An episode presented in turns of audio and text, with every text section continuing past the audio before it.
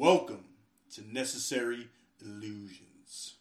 I am your host, MC Squared. On this episode of the podcast, I interview Snow Himbo of the Indie News Network, where he's the co host of the show Nobody Wants to Work Anymore and Politically Homeless. You can find his content on Twitter, Rumble, YouTube, Rokfin, and lots of other platforms. On the show, we discuss divide and conquer politics and psychological operations. Again, I am your host, MC Squared. Solidarity forever.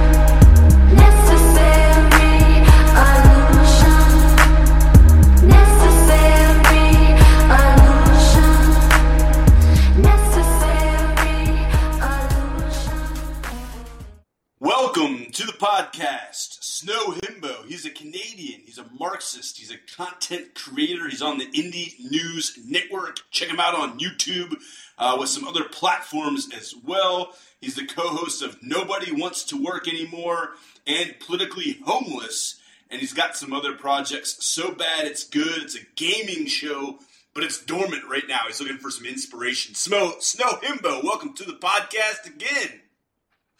Thanks, man. Uh, glad to be here. Definitely to be sure in these uh, uncertain times that we're living under. Yeah, these are some uncertain times. I just worked all day. Uh, you know, I get tired, but I get amped up for this podcast to, you know, try to put on a good face, uh, try to save the world one podcast at a time. I was a little bit tired, but then I opened up a can of liquid uranium Diet Dew. They're not a sponsor of this podcast, and no corporation is, nor would they want to be. But here we go, liquid uranium running through my veins. I just kind of made that up on our pre-call, and uh, I'm gonna roll with it. There you go. Yeah. Um, I, I'm not a I'm not a huge I'm not a huge like pop guy, but uh, they sell like a million flavors of Faygo down the street, and I'm not gonna lie, some of them are not atrocious. Yeah, I try not to drink too much. I mean, if it wasn't for having to work like majority of my waking hours, the majority of my life, I probably would try not to drink like soda or energy, energy drinks and that sort of stuff. You know, to kind of get me amped up, I would just kind of go with sleep, you know, and get good sleep and then wake up normally. But I got places to be during the waking hours. You know what I mean? So. Um, you know, it, it tends to help me. I guess I'm probably addicted to it, uh, but I would really love to stop someday. And I'm sure it's terrible for me, uh, but I do stick with diet stuff. Although some people say the diet's even worse. Just just consume the sugar because I guess that fake uh, that fake sugar is aspartame. I guess that's not too good for you either. I don't know. I guess I'll find out later in life maybe. Honestly, I'm just so I'm so torn on that front because there's so many there's so many things going out about how bad sugar is for you. But then you have like the aspartame and all the fake sweeteners. And now everybody's talking about how carcinogenic those are. And it seems like there's it seems like there's no win here. Um, Yeah, Chomsky once said, uh, I like this one, or maybe I think he was uh, re-quoting someone else. It says, uh, you know, it's either been proven to cause cancer or it hasn't been studied yet. Mm. Well, that's um yeah, that's uh the jury's out for a lot of different stuff. Um I'm rolling the dice personally uh because I vape. It was the only thing that helped me quit smoking. But I understand that at the end of the day, you know, there could be study even though it is just propylene glycol nicotine, there could be studies that come out in 20 years that say it, you know, turns your turns your liver into Swiss cheese. And, you know, it, it's just kind of trial and error. You gotta you gotta roll the dice on these things and hope you get a natural 20 and not a one. So Yeah, I think life uh, causes cancer, but I would never uh, promote like um, you know alcohol. Certainly not sodas. I think um, sugar is probably uh, maybe the worst drug of all. Maybe only uh, maybe first and maybe second might be um, tobacco. Causes um, more deaths a year than I think all the hard drugs combined. And then you must also factor in secondhand smoking, which kills I don't even know countless people uh, around the globe. But yeah, I mean, I think uh, excess is a, is a bad thing. I think anyone, I think some things are okay in moderation. Uh, I do, however, um, support legalization of, of drugs. So decriminalization, legalization. I was kind of on a text uh, debate earlier today with one of my friends talking about um, just the drug policies, and he was saying like the cartels in in Mexico. Um, and you know how the U.S. wants to stop them, and the Mexican government, you know, does not. And I was like, no, I totally disagree. Um, the cartels are the reason the cartels are formed is because the war on drugs, which is a race war and a class war. Um, I think white people generally use drugs at about the same rate as uh, African Americans, uh, you know, blacks and minorities, although they are locked up uh, in, in, prisons at a disproportionate rate. Uh, so they use that, you know, war on drugs um, to um, like, kind of get, you know, as, as, a class war and as maybe white white supremacy kind of mixed in a little bit um, to kind of control the superfluous population. Um, and um, you know we have this prison industrial complex uh, of mass incarceration. So again, this kind of serves as a kind of a class war um, angle. Uh, you know, if, if we if we decriminalize drugs um, or legalize them, focus more on like uh, rehabilitation instead of like criminalization, you know, behavior and stuff like that, victimist crimes certainly, uh, the cartels would dissolve completely. The demand for drugs uh, is in the United States. So that the drug problem's here, not necessarily in Mexico. But one of the reasons um, the United States and the Mexican government, um, I think the cartel, like I see all kinds of stuff about the cartel breaking up like labor rights, uh, labor movements, working class movements, protests. Uh, I saw they cut up. Um, I'm down here in the border on te- in Texas, so that's why I kind of follow some of this stuff. But there was like a, a bus uh, with cut up students, um, cut up students and teachers, I think. So um, you know, one way to keep the population in line is fear. We kind of said that on the uh, on the pre-call. Fear is your only god. That's Rage Against the Machine. Uh, but they, you know, they kind of use um, the cartel as like muscle. Uh, but one of the other things that the cartel provides um, is drug money, dark money, uh, untraceable money, and the CIA has been shown to use dark money time after time to kind of fund. Um, you know, uh, government overthrows, uh, coup d'etats, um, basically, you know, overthrown a government in South America. They did it throughout the Reagan years. In the 80s, uh, then the United States installs like a puppet regime or, you know, a dictator that uh, is, um, you know, essentially uh, sympathetic to the Washington agenda, the Washington consensus. So it's kind of all the big network. I have a book here about uh, Edward Herman, Noam Chomsky on uh, basically like terrorism uh, in South America, the drug ring, um, its connection to neo fascism. I talked about another podcast. Um, I think his name was uh, Gary Gary Webb.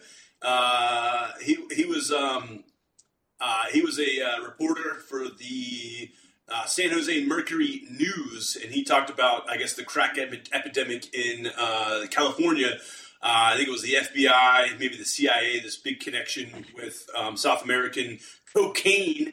So they were essentially shipping South American cocaine, created the crack epidemic that swept through the country uh, in the 80s, getting a lot of people addicted, destroying communities, destroying lives. Um, and they used that money um, to kind of send guns. So I think they got Nicaraguan. Uh, cocaine and they sent the Contras who were, you know, United States wanted to overthrow the government down there. They sent them sent them weapons. So it was this kind of like cycle of guns to Nicaragua, cocaine to San Francisco and California. Actually, I think it was L.A. It's just this dirty network. Um, so um, those in power, you know, they use the cartels, they use the gangs. Actually, uh, a lot of gang affiliations. I think the uh, the Crips and the Bloods with this narco ring. I didn't really do much, much research. We're just kind of rolling off, rolling with it. But um, you know, talking about the cartels and all that kind of stuff. I mean, that's kind of how it works. Uh, that you know, they kind of they fund these networks and they they try to make it out to like like you know they want to stop them, but of course they don't. So I think the Mexican government, the United States government, the cartel, they're all very much interconnected. A lot of dirty money getting moved around.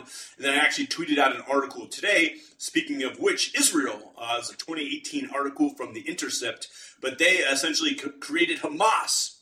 So they funded Hamas. Mhm. Uh, they needed a, uh, you know, they needed a bad guy, boogeyman, something along those lines. I think um, I saw something about like a tunnel system under the hospital. Actually, Israel apparently, I saw an article that said that they created this tunnel system. So a lot of propaganda out there, a lot of um, illusions. But uh, from my knowledge, you know, Hamas was created by Israel, and these articles seem pretty compelling to me. And then um, the Taliban. I think the United States created the Taliban uh, in uh, in Afghanistan. So just lots of dirty networks and uh, you know organized crime and connections to government. And uh, you want you, people want uh, I guess the those in power want you to believe that they are the enemies, but they actually kind of work within the system to uh, keep the population under control. And they kind of have you know the cartels, for example. Um, you know, violence. They use use violence to keep the population under control, and they use violence to break up labor resistance and you know student movements and all those types of things. Women that tend to be um, you know protest power and protest um, you know I guess decisions trying to keep people down. But what what say you? I was going to ask you about you know uh, Canada and, and its kind of policies on like drugs, um, marijuana, weed. Um, here in the United States, it's kind of decriminalized uh, in some states, but most, I think, still have a long way to go, and it's not legalized in many or most states still. So, what do you, what have you, what, what say you, Snow Himbo, on the drug ring, um, the dark money ring, um, organized crime, cartels, and drugs generally? That's a way to start the show. Um, so I haven't studied this extensively by any means, but I always found the I always found things like government clampdown on shit like drugs and guns as well, mind you, um, to be to be a little absurd because essentially, to me at least, the only thing you're really doing is you're creating another you're creating another industry. It's just going to be an industry that's completely off the books. And if there's one thing capitalists love, it's anything that's off the books, really. Um, but you know, it's um, it's especially with drugs in general. I mean, look, you can create all laws in the world, but like, still gonna happen. Um, up here in Canada, we're we're a little more lax, I think, than a lot of parts of the states when it comes to stuff like uh, stuff like marijuana. Um, I don't think we're quite there yet with the harder stuff. Uh, we're we're going down a different uh, authoritarian pathway uh, as of late, which uh, I'm I'm trying to do more content on. Um, but yeah, I mean, um, that's what that's kind of just the way I've always looked at it. It's like, okay, do are we really against this, or are we against this being on the books? Um, I'm a little torn because I think the government, the government regulating all of these things. I mean, up here we have like weed dispensaries everywhere. Uh, they tax a shit out of it, but of course they do. Is it Um, legalized in uh, in Canada or decriminalized throughout the whole country? Because again, it, federally in the United States, it's uh, illegal, um, and uh, some states, you know, they give them the, I guess the, they're they're giving states rights on this issue. Where if a state legalizes it or decriminalizes it, then yeah, I guess it's federally.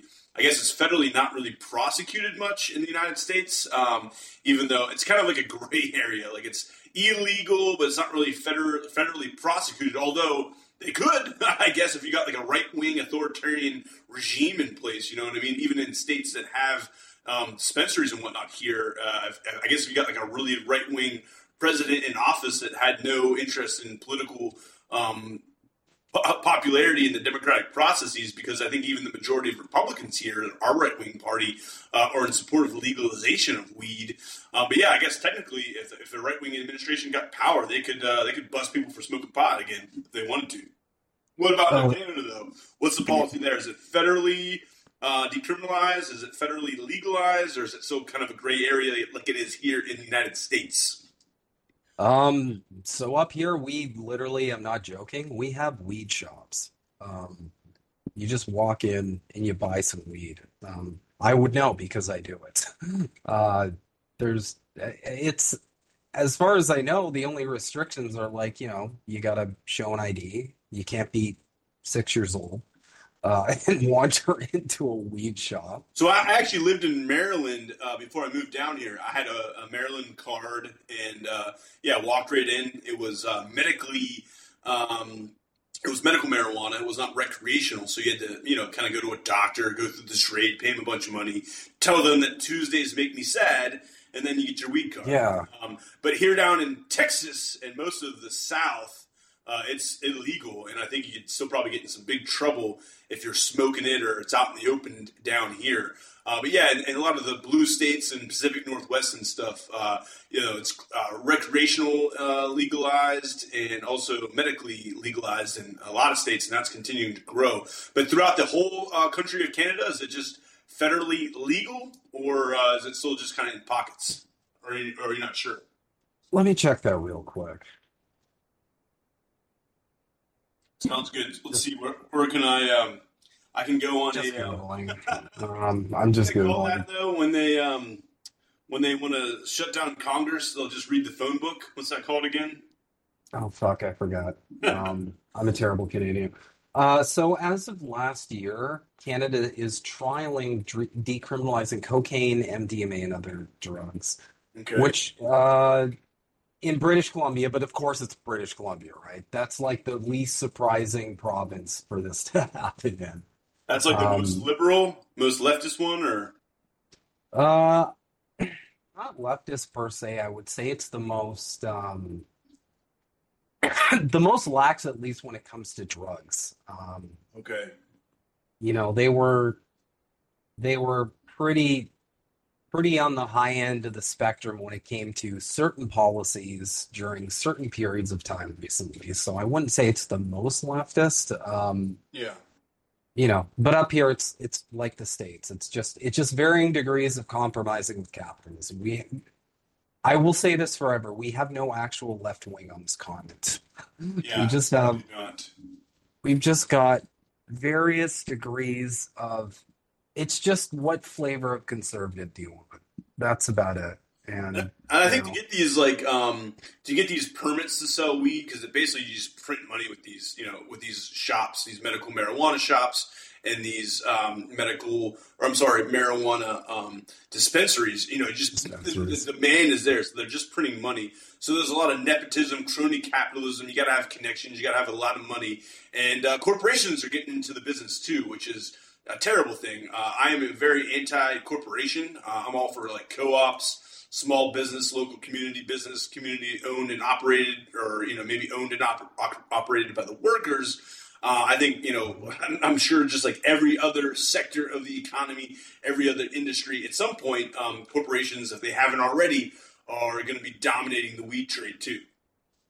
yeah, and let me just say I can't wait for how shitty corporation sold weed is going to be. Because you know- They're going to figure out a way to like make it though it's going to be the worst weed possible and they're they're going to squeeze every every saving out of the production process. It's going to be it's going to be grown and farmed by people they can pay as as low as humanly possible and they're going to skip every single corner in the process to the point where like it's not I don't even think it'll look like weed. They'll Yeah, I mean, be covered in exploitation. cannibals.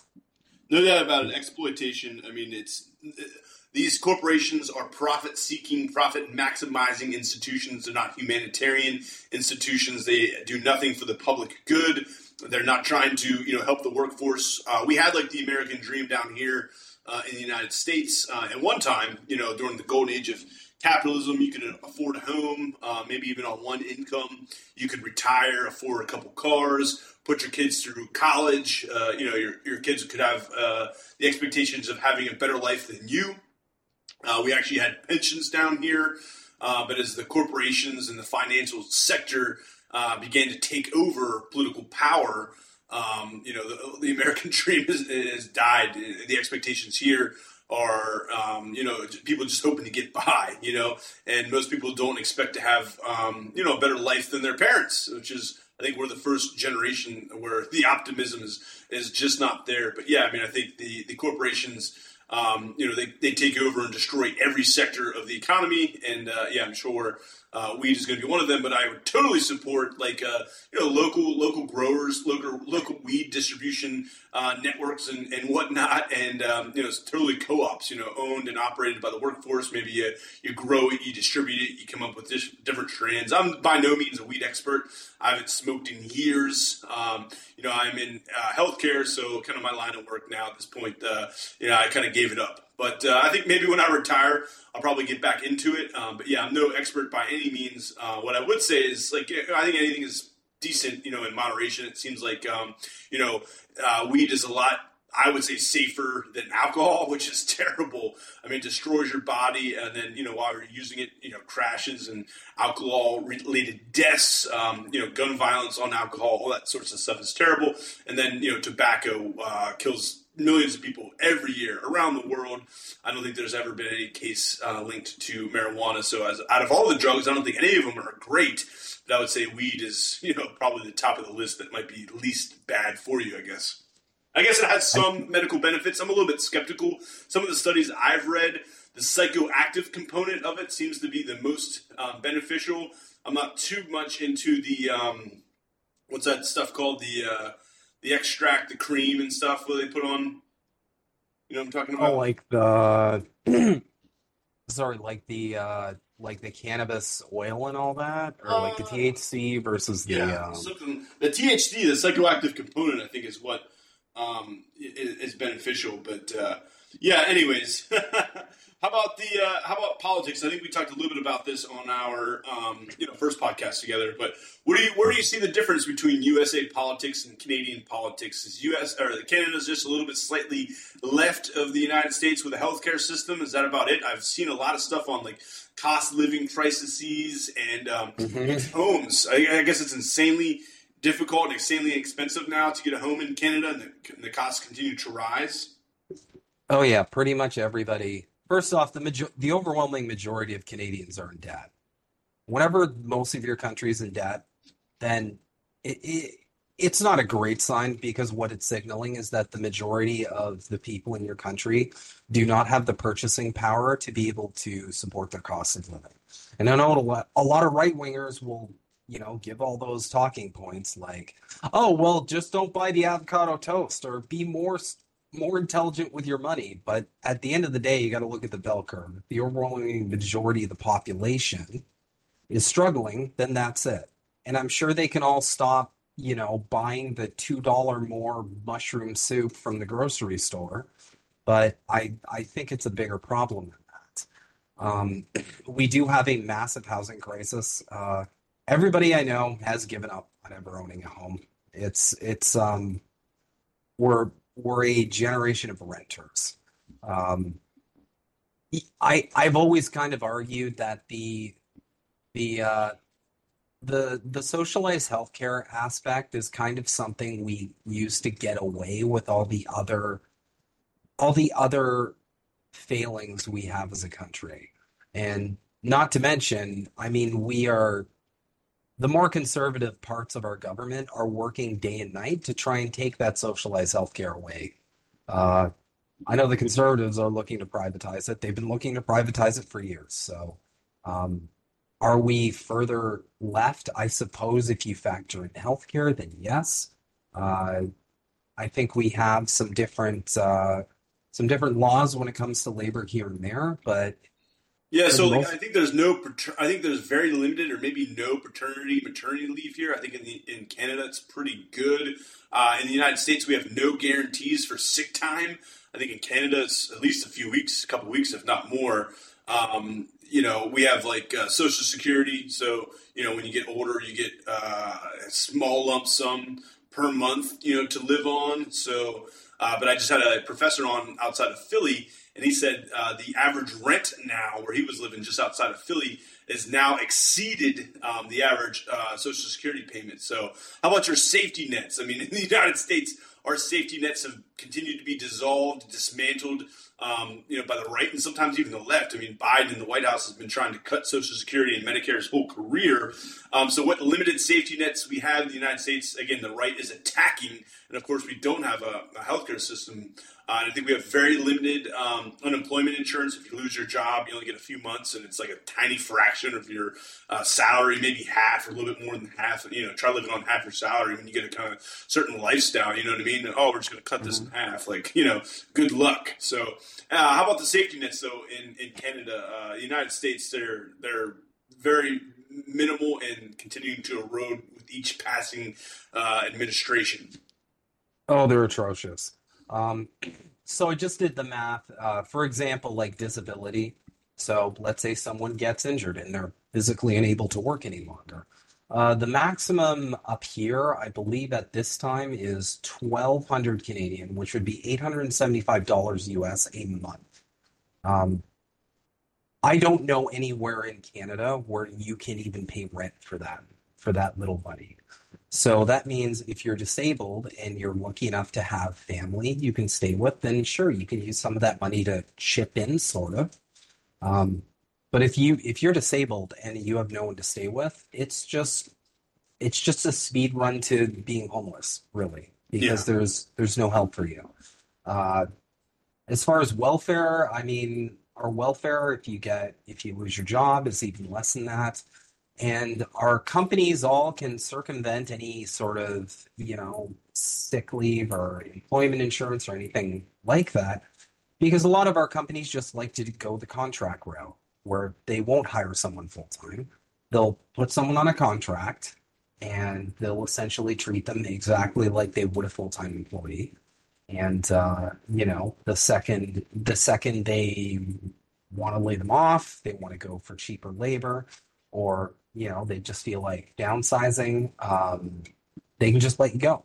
And you don't really have there's nothing you can do about it really. You're on contract and uh you know the the surge in gig work I think is a direct result of companies uh, looking to squeeze every last penny out of uh, how much it costs for them to pay their workers. Uh, and uh, yeah, to answer your question a little more summarily, um, our safety nets are nowhere near enough. I don't think a single one is. And it's infuriating, and I'm I, I know for a fact it's the same there in the States because the more conservative types are complaining about these safety nets, and it's like, okay, what are what are you complaining about? This pittance that people get every month? They don't live off it. And that's why I felt that talking point of like nobody wants to name my show. Nobody wants to work anymore. Uh, be, you know, the talking Shameless point plug. Shameless Yeah. plug. very. Now go Um, plug whatever you want. But that whole um that whole talking point where it's like, oh, nobody wants to work because the government pays them to stay home. I just ask people, it's like, okay, where can you live for eight hundred dollars a month? Where? Can you point to it on a map? Can you point to it anywhere in your country? Can you point to it anywhere in North America? Because frankly, I don't know I don't know what kind of people are living high off the hog for eight hundred dollars a month. I mean, Yeah, down here in America, they had uh, Reagan, and he had like he demonized like uh, African American women with children. Uh, you know, saying you know, getting in their Cadillacs and driving down to City Hall or wherever to get their welfare checks each month with their kids in the back, and you know, all this kind of these welfare welfare millionaires in the United States. It's insane. Uh, they actually had a study here I, I saw was not too long ago. Uh, I want to say it was done in the 2000s, um, and I'm sure our policies are even worse now.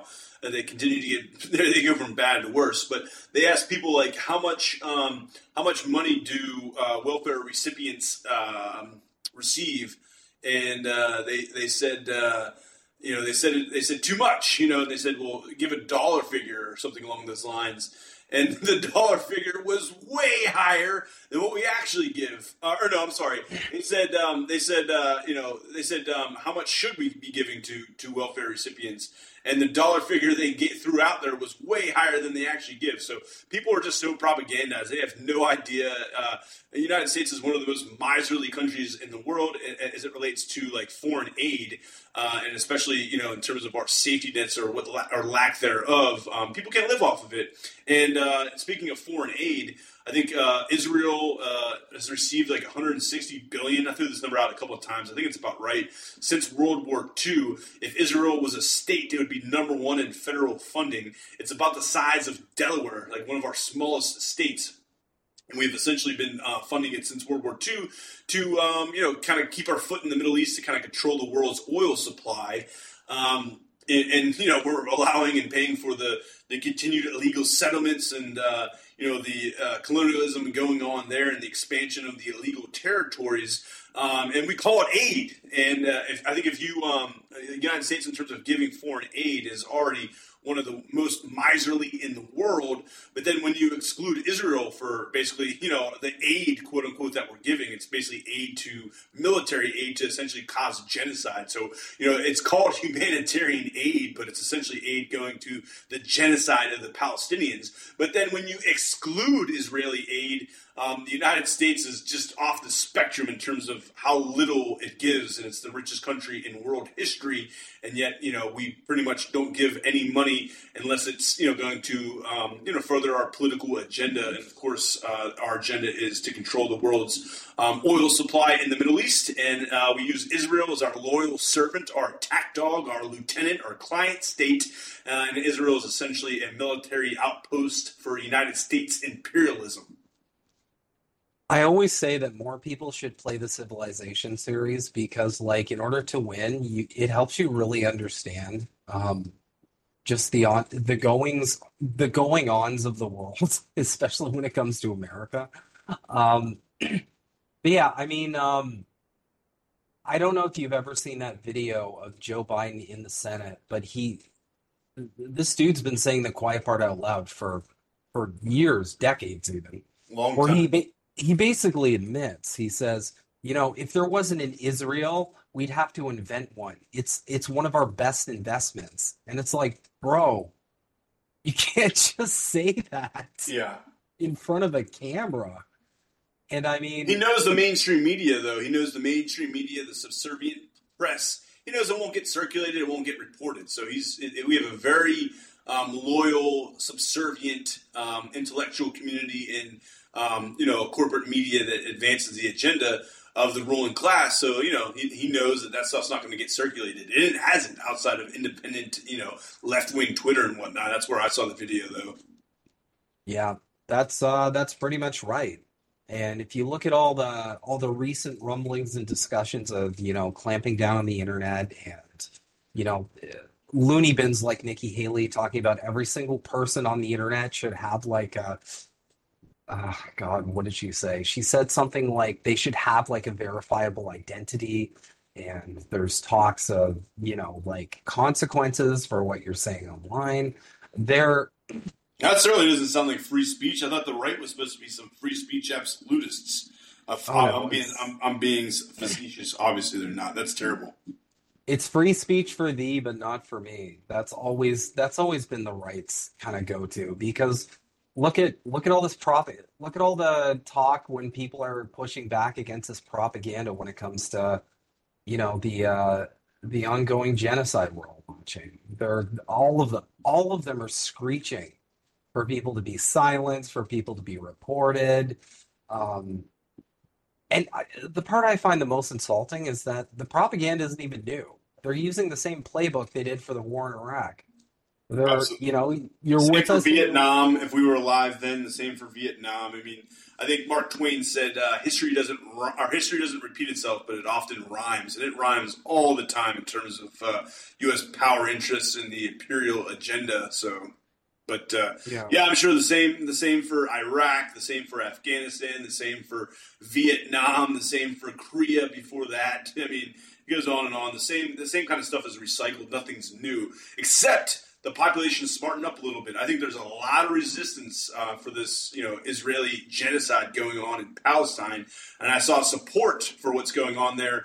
Um, is basically um, dwindles with with by generation. So I think the boomers support Israel the most. They're the most propagandized. Gen Z, the complete opposite. They the majority of them support um, Gaza, and I think the majority of them. We talked about this. Uh, Robert Durden was on the podcast. We talked about this that you know they kind of get their media through social media. It's not you know through the corporate elites. You know they kind of are out there making up their own minds. That's a great thing. The uh, the fracturing you know the media and the way people consume media. We're seeing it uh, down generational lines. Um, but I think definitely a lot of millennials too are very much so outspoken against the rogue state of Israel and supporting the Palestinians as they are being slaughtered, massacred, ethnic cleansing going on, all that bad stuff. It's clear and obvious to me, but a lot of people out there are propagandized and can't see through it, and that's unfortunate. That's part of what I'm trying to do here on Necessary Illusions, get out the truth, you know? Yeah, no, I hear you. So, uh, Snow Himbo, my, my knowledge of Canada, uh, it's basically Toronto and a bunch of, uh, what, woods, forests, polar bears. So, are you in Toronto or are you in the woods? Is there is there anything else to Canada? Um, so our country, for all of its land, especially being the second largest landmass on Earth, um, we are woefully underpopulated. We're about a tenth of uh, America. Know, we're sizably larger, although I would blame that on the cold, obviously, because we're further to the north. Um, but yeah, we've got Toronto, that's our biggest city. We've got Vancouver, that's kind of like our California. And then we've got uh, we've got Calgary. That's pretty big too. Uh, that's where all our oil is. So uh, weirdly enough, it's it it has more of an American vibe. Can't imagine how that happened. Um, but yeah, aside from that, I mean, we've got a lot of large cities, a lot of land, and it kind of just spreads out. Um, got a lot of areas that are completely uninhabited.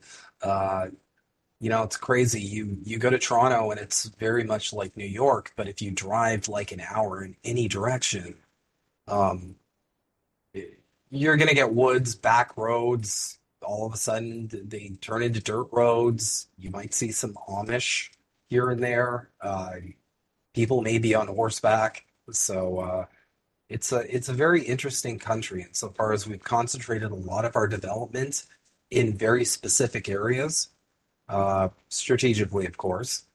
But then, um, but then, you know, we I, I don't feel like we've made a lot of I don't feel like we've made a lot of uh, wise choices just with the amount of land we have. Um, especially in places like Toronto, where you've got, you know, people, tons of people crammed into like one bedroom, tiny little apartments, and it's like it just there's I just don't see I don't see where we're going with it, to be honest. Um, we could be developing outwards and creating, you know, vast networks and all that, and it just seems like people are just building on Toronto more, building on Vancouver more, and kind of trying to keep everybody as like close together as possible, which is creating like a lot of overpopulation in very small areas while uh, while the the rest of this gorgeous country kind of just sits there largely unchallenged. I think that's great. Actually, I'm gonna I'm actually gonna have to push back here.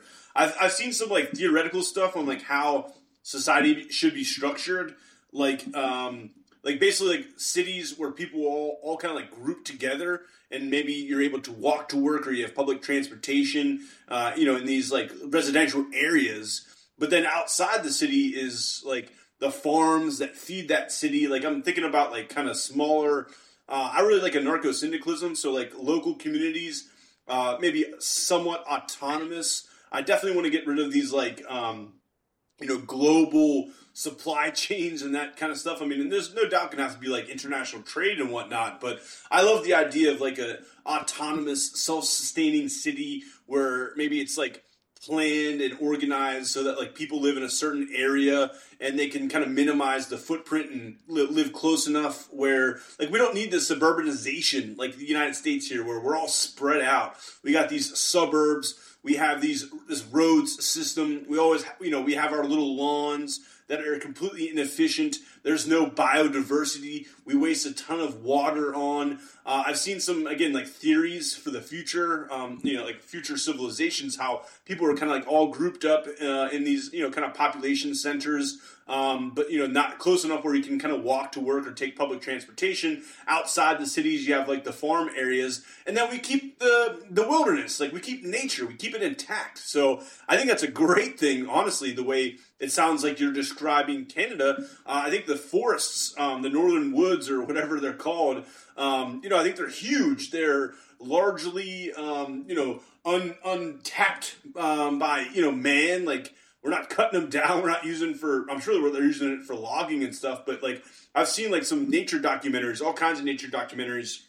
You know, kind of going over Canada, and it's just like large expansion wilderness. I mean, it, I think it's awesome. I hope that I hope it you know continues. I think um, I think something like you know when the when the trees are have their leaves on it, you know, like North America, like you know, it's like the lungs, or I guess they call that uh, the Amazon, the lungs of of the world as they continue to cut that down. But like the amount of carbon that these trees, just in Canada and North America, when the leaves are on the trees, um, you know, take a ton of CO2 out of the air, and obviously the CO2 concentration continues to rise. But yeah, I think it's a bad thing, you know, using cars and CO2 emissions and the suburbanization. It was a social engineering project. So, kind of what you're describing and how these cities are, I kind of like that idea on a larger and grander scale uh, I would just like to insert some public transportation uh, and, and, get rid of our uh, reliance on cars and highway systems. They're they're just terrible, and I think they destroy the, the planet and you know the not just the aesthetics of it, but they're just um, you know they're ugly. They're they're ugly to look at, but then they also um,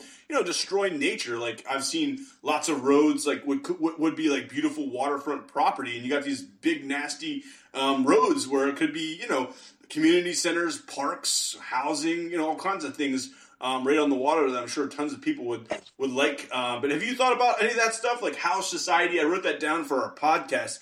How society should be structured, how cities should be structured. Uh, I love the maintaining of nature and biodiversity in Canada. It's a beautiful, beautiful state. I was just kind of being silly earlier. Um, I think we, we should maintain those l- large, wondrous luscious, beautiful, um, you know, forest that you guys got there? Um, so I'd say I'd first clarify that um, I'm absolutely all for all of that as well. Uh, I think the problem with Canada is that there's absolutely no balance, at least in cities like Toronto. I mean, there's just too many people in such a small area to the point where it's comical. Like, I remember when I lived in Toronto and I lived there for a solid 10 years. Um, getting up to just take the subway to work was it was it was bonkers. You'd have an entire subway station packed with people. Like like like it's like getting on the streetcar was like trying to fit sardines in. So I feel like with our technology the way it's at right now, um, we can be a little bit more responsible with our distribution. But I also feel like we can also be a lot more responsible um, with taking care of the environment. I mean, I live out here in the sticks. I'm in a I'm in a house. We're not in a suburb or anything. Um, I work in tech. I've worked in tech for over a decade. You know, I can I can work from home, and I think a lot of people, you know, for for them that helps greatly reduce the footprint as well. Um, you know, not having to drive back and forth half an hour, twenty, sorry, forty minutes uh, back and forth. Um, but I largely agree with you.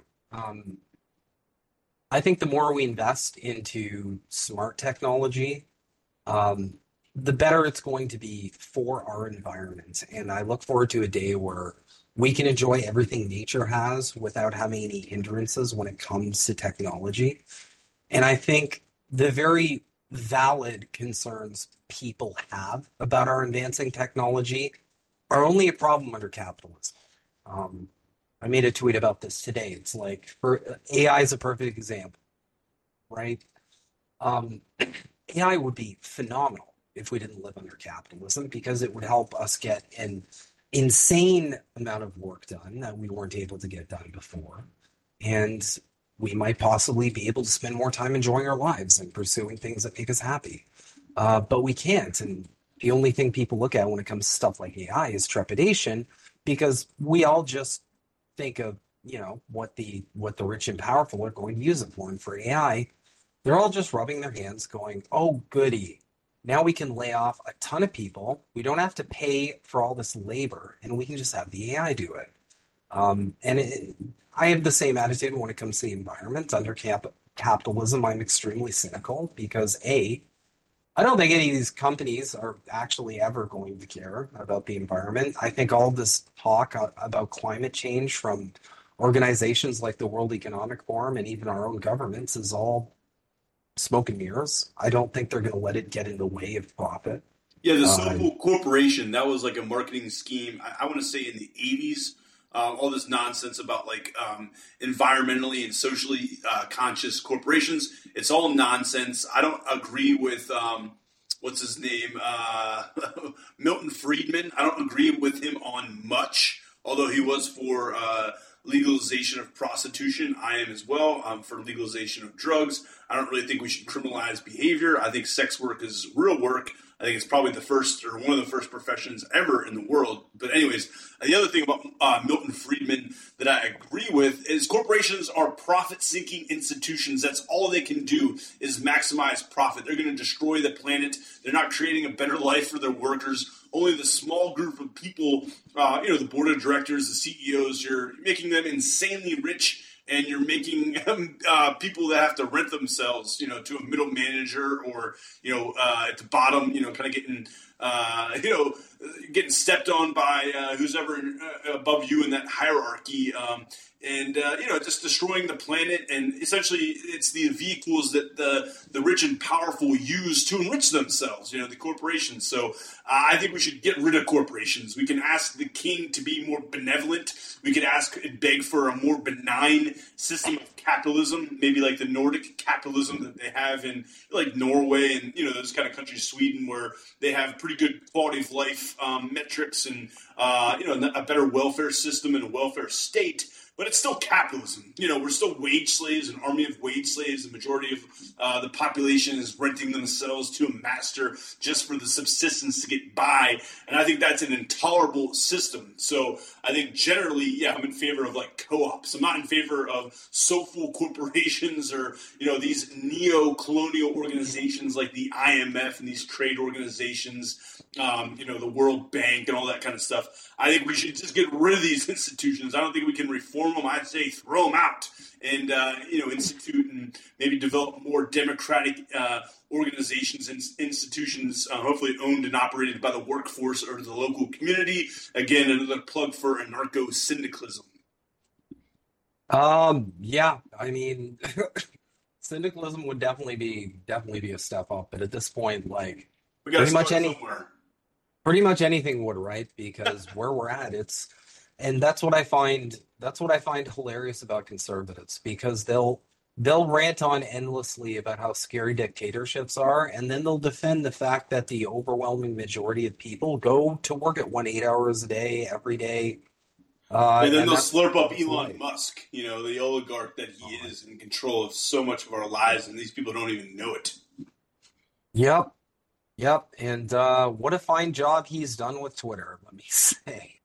He's, he, he turned a what was it forty-two million dollar company into a seventeen million dollar company. He's cut the value in half, something like that. He's- Just took over.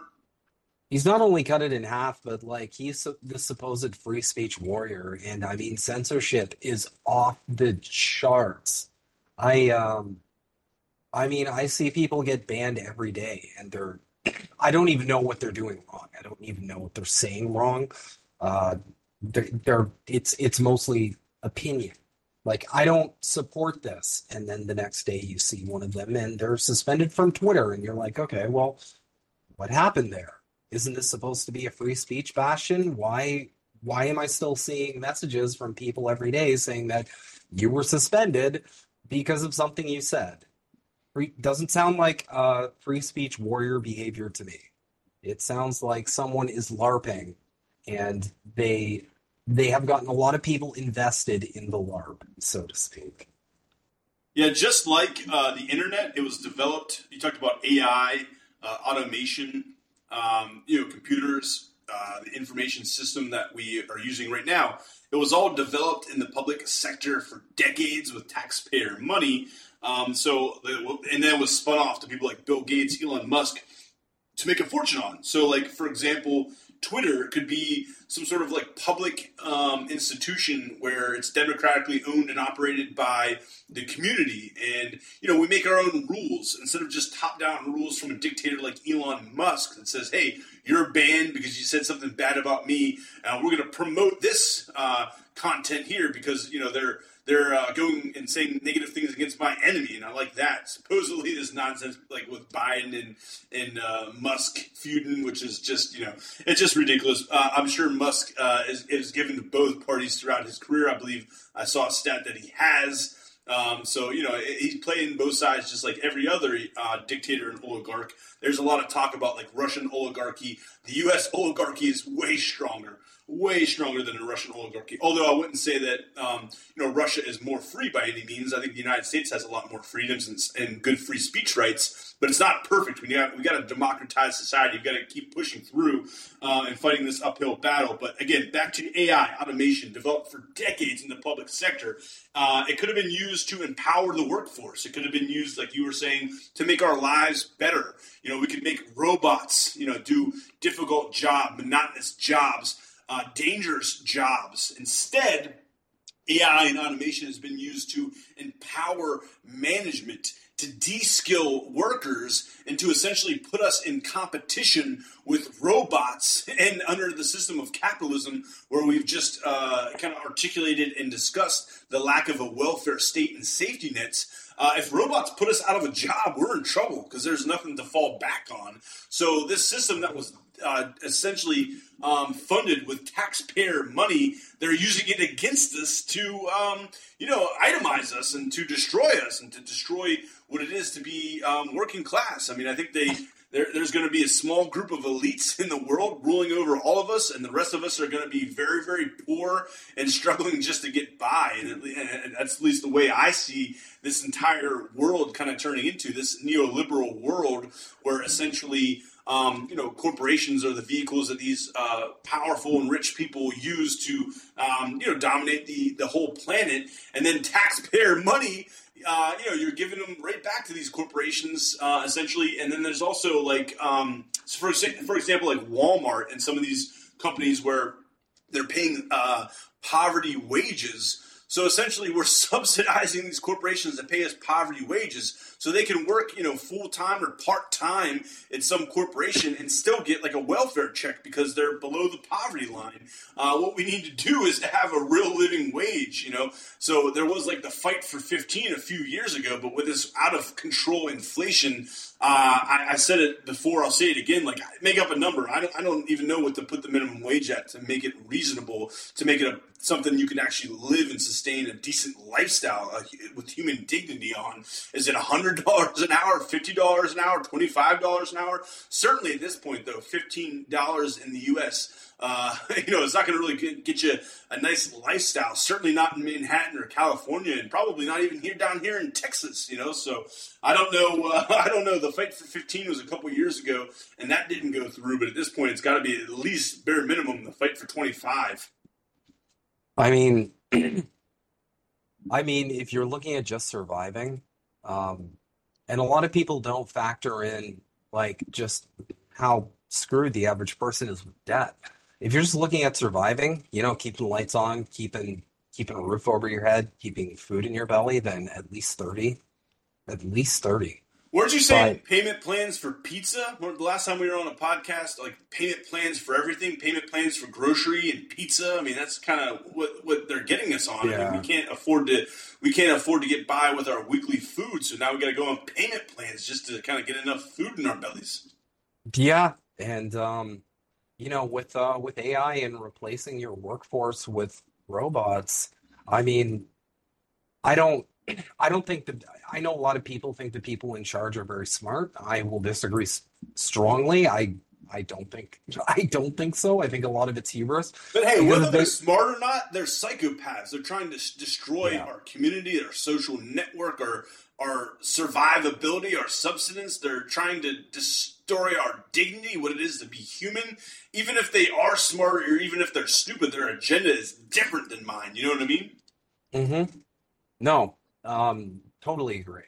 What I was getting at was, um, you know, I don't think they've realized that, yeah, sure, you can replace your entire workforce with robots, but guess what? You're not giving that robot a paycheck that they can go then and purchase goods and services. So you're not doing yourself any favors because, sure, you can have your whole workforce automated, but if nobody can purchase anything you're selling, then credit's only going to go so far. It's only going to go so far to the point where, like, everybody can't afford to pay the credit at least. And then what's going to happen for your business then? It, um, Wasn't that kind of Marx's argument? He said that like the capitalists are their own worst enemy. It's kind of a self-destructive system where eventually, you know, you're trying to keep the the workforce uh, as close to barely able to survive, right? As close to poverty as you can.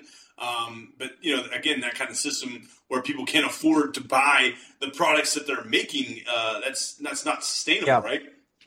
Yeah, that was uh that was materialism. It was um that's uh you got to give Marx credit because that was that was the inherent fundamental flaw, the biggest contradiction in capitalism that he pointed out, where it's it's a system where you're you've got a pool of people and you need them to do two things. You need them to work for you and you need them to buy your shit. And um guess what?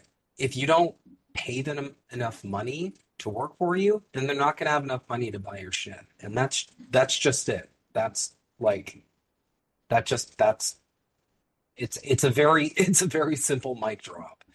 And you know, the more people, I was just talking to some friends today on, you know, some of my friends are out of work because, you know, companies went through another wave of layoffs and um, you know, uh we're getting to a point where, you know, if you keep trying to out, outsource your labor to the lowest bidder and replace people where you can with automation, you're just making that problem worse for you. Your, your profits aren't going to increase because you're going to hit a point where there's going to be no profits to be had because nobody can afford what you're selling. So I don't really know what the what the plan is that they've got cooking up moving forward. Um, I know there's a lot of talk of, you know, um, you know, shit like the uh, the Great Reset, where we're going to bring in stakeholder capitalism, and hopefully Well, that'll I'm make it better. Yeah, talk, talk to me about the Great Reset. I actually have a book here. Um, Alistair Lord, he was on my podcast. He has a, a book entitled uh, An Alternative to the Great Reset. So I haven't read his book yet. I have heard some stuff on the Great Reset. Why don't you Why don't you discuss it a little bit? Talk to me about it. I, I I've only heard it in passing. I haven't studied it, uh, but I'm interested. It's come up a, a bunch, and I probably one of the things I should start looking into. What's the Great Reset? What's that all about?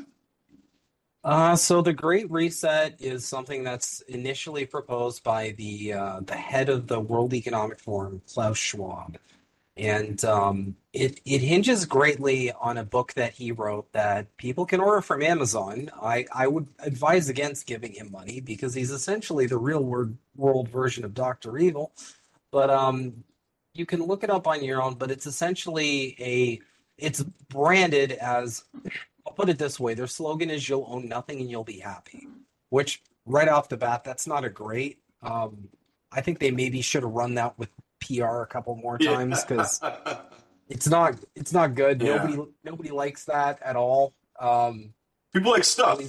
People like stuff. Human beings like stuff. Even if we were still um, hunter gatherers, you know, I'd still want some spearheads and uh, you know, a nice animal cloak and uh, maybe a little place to get some shade. You know. Yeah. So the main the main thing with stakeholder capitalism essentially hinges on um, you know, corporations kind of having a seat at the table as well as government. And so no, no, no. Corporations Yeah. dissolved. Okay, keep going. But I'm already like, nope, no, this is not for me. it's essentially I, I'll just simplify it as best I can. It's essentially neo-feudalism. Um, Yeah. You know, you'll have, and when you look at all the other things they're cooking up, you know, these digital IDs, digital currencies, it's they essentially want to they essentially want to say, let's make a trade. You give us your labor, um, and we'll and we'll keep you alive. We'll keep you Yeah. alive, and you don't need money, or you know, you don't need uh, to to own a home. They essentially want to be like the slave societies, you know, where um, you know we, they they had homes for the slaves, food, shelter, uh, clothing, or maybe what came to mind, like you said, neo um, feudalism.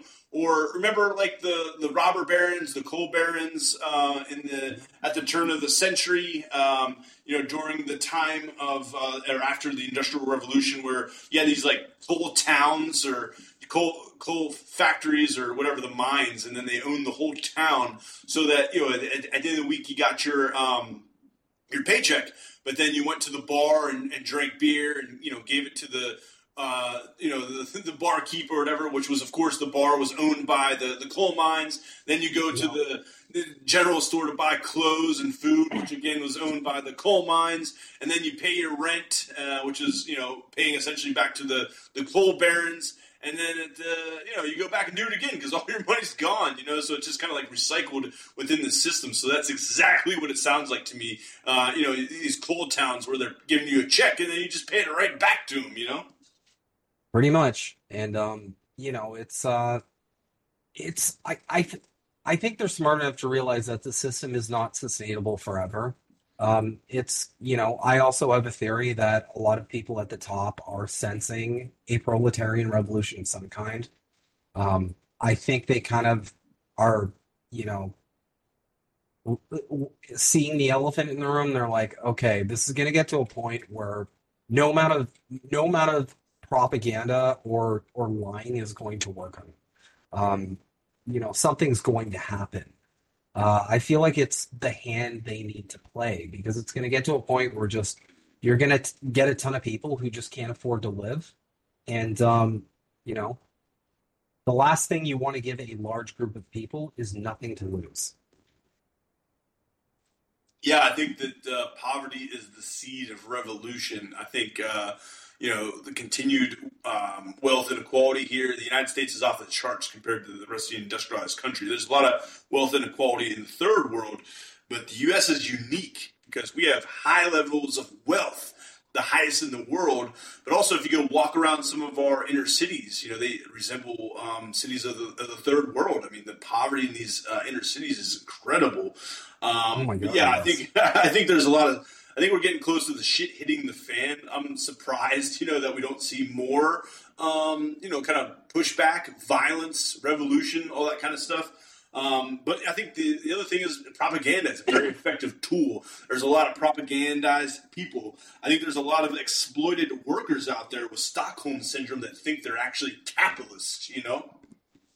Oh my God, the amount of people who are arguing for cap, the amount of people who call themselves capital capitalists, and then I'm like, wait, what capital do you own? Yeah. And it turns out they're just they're just another proletariat, but they've been so brainwashed that they're like, no, oh no, you're this person. They're a temporarily This- inconvenienced millionaire, you know? Yeah, or- that's that's the phrase. I love that phrase.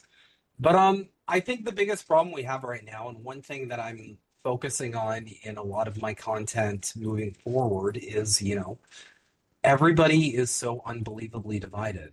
Um, I mean, I sit there and just think of like if we if we had class solidarity, if you know, if we if we had that kind of solidarity that the ruling class does, because they absolutely do. I mean, look at Trump going to jail, episode five million. He's never going to. Um, yeah. you know, at the end of the day, if we had real class solidarity, we could get so much done. Snow Oh Himbo, God. class is a dirty word here in the United States. We're about to get censored. We're not allowed to say class. We're all middle class here. Some of us are just a little bit more middle than others. Oh yeah, that's right. That's right. Um, but yeah, I mean, and everybody is just stuck so divided, even even among like the right and the left factions. Everybody just there's there's so many roadblocks in the simple act of everybody just going, okay, we're all getting exploited. Um, why don't we all figure this out? Um, why don't we all get together and do something about it?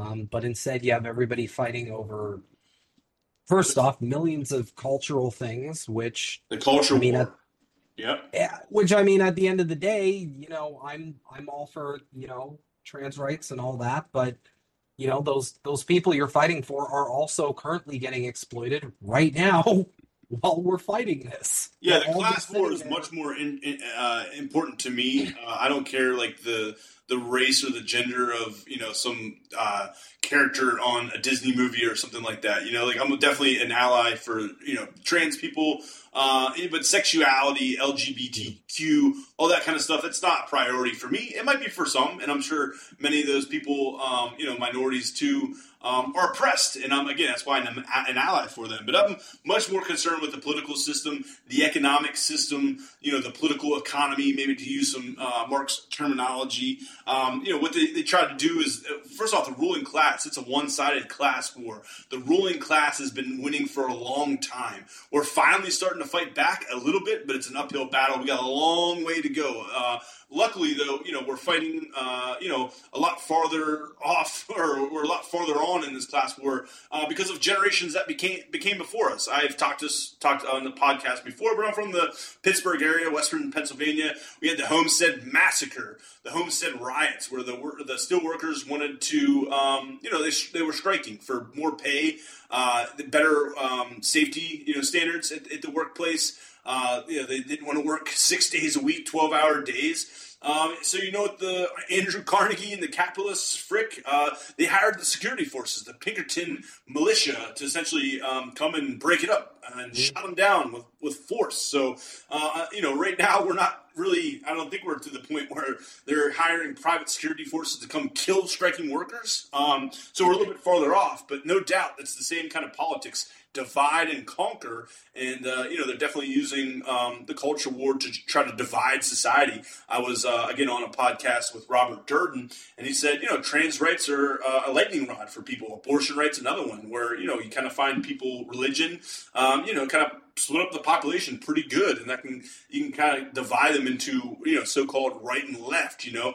And when you have people divided and bickering, infighting, all that kind of stuff, they're um, you know more focused on uh, the illusion, the culture war that's you know going on uh, in front of them, but behind closed doors, you know, in these corporate boardrooms in Washington and you know on Wall Street, this is a revolving door, essentially from you know corporate boardrooms and and and and, uh, and into the you know the, essentially the Washington um, you know, into the White House and, and to Congress. You know, people uh, within the, the, for example, the Biden administration, the same people that crashed the economy, he tapped to uh, rebuild the economy after the 2008 financial crisis. So yeah, this divide and conquer politics. Uh, I want to go, and we got about five minutes to go. We had mentioned uh, before when we first started, uh, you know, con- conversing on Twitter and stuff. That's how we found each other, and this is a great conversation. I appreciate it. Maybe we can uh, join up again. I enjoy your perspective. Psychological operations. Why don't you talk about that a little bit? You said that's your jam. I think I was, uh, to quote you. Uh, talk about psy- psyops. I'm not too familiar with them, but they're all going on all the time. These kind of corporate state nexus psychological operations. What what kinds of psychological operations psyops have you been interested in? Have you been following? And talk to me about it. Maybe talk to, tell the people what a psychological operation is that haven't looked into it. Uh, so psychological operation is a um, essentially a a operation where a a level of deception is being carried out. It is almost always meant for the for the purpose of manufacturing consent. It's for the purpose of getting a large group of people not to act, but to not react, if that makes sense. So, you know, um, there there will be a central action that a governing body, a group of people will take, and the psyop usually operates with the uh, with the intention to normalize the action that's being taken. Um, so you saw that heavily in the war in Ukraine. You're seeing it right now, absolutely with Israel, even though the propaganda's crap. Um, I saw So- something like Israel spent like 10 million or something like that on the recent, uh, you know, pro-Israel protests going on or something along those lines. These ones that are pro-Palestine are organic and they're not being funded by elites, but all the Israel ones, uh, you know, people are spending millions and millions of dollars to kind of carry out this psychological operation. It seems like. Yeah. And so essentially the um the goal is to get people to not essentially get out in the streets for something that would otherwise be something that would give a lot of people uh, reasons for concern. Um, so when it comes to the war in Ukraine, you know, uh, obviously it's not the best optics to be uh, throwing, you know, billions of taxpayer dollars towards funding groups of people in a far right government that some have argued are outright fascist and have banned communist and uh, left wing parties as well. And let's face it, they kind of have, I don't know, a Nazi problem. um, you know, it's um, it's it's to normalize that, and you saw that with a lot of the propaganda you saw on Twitter, saw on other parts of social media, where it was a lot of, you know, reframing of things. The same thing with uh, the same thing with the Israel-Palestine conflict, where it's you know, despite despite the atrocities that Israel has committed for many many years against the Palestinians, they're being painted as the victim. Um, I saw they so- I saw they killed I think from January first through October seventh. Uh, I saw they killed something like nine thousand Palestinians. So and since then there's been eleven thousand counting. So they, they, they always try to like get you to focus on like some Palestinian rocket that killed innocent civilians, which I do not condone. But uh, you know, how about the six months or eight months leading up to that, or how about the seventy-five years prior? You know what I mean? Yeah. I mean, that's that's the thing. There's always an action and then a reaction, and you know, it's a lot of a lot of the energy is spent focusing on the the action and not the reaction, which I'm finding is almost always far more disproportionate. I mean, you see 9/11 and that was absolutely a tragedy and precious lives were lost and, you know, whatever happened there is not acceptable by any means. But yeah, how about the 20 years of war in the Middle East that the United States Yeah. uh, fought? Know, I, I talk about an escalation of violence. Hey, my friend, uh, I, I think you got a show tonight. We got less than a minute to go. Uh, this time flies by as always. Um, how about we catch up in the New Year's? That sound cool? Let's go for it, my dude. All Um, right. It's always a Anything- pleasure talking to you. You got and it's, 50 uh, seconds. Anything you want to enjoyable. plug? Go right ahead. 50 seconds. Go right ahead. Snow Himbo. Uh, so I'll uh, I'll obviously plug Indie News Network. Come subscribe. Uh, try and watch us on Rumble if you can, because we have a little bit more freedom with our speech. Uh, but I think the thing I'll focus on here is um, try and do all you can to help us achieve more class consciousness and more class solidarity. Because you know the only way we're going to get out of this capitalistic hellhole is if we're all united and not fighting over eight million. And that's what I'm going to end it with. Also, free Palestine. Hey, and I'm also riding out on some new music. Shout out to uh, Drowning Dog and Malatesta. Check out the new soundtrack. Uh, Snow Himbo. We'll catch up soon. All right, man. Take it Peace, easy. brother. See ya. See ya.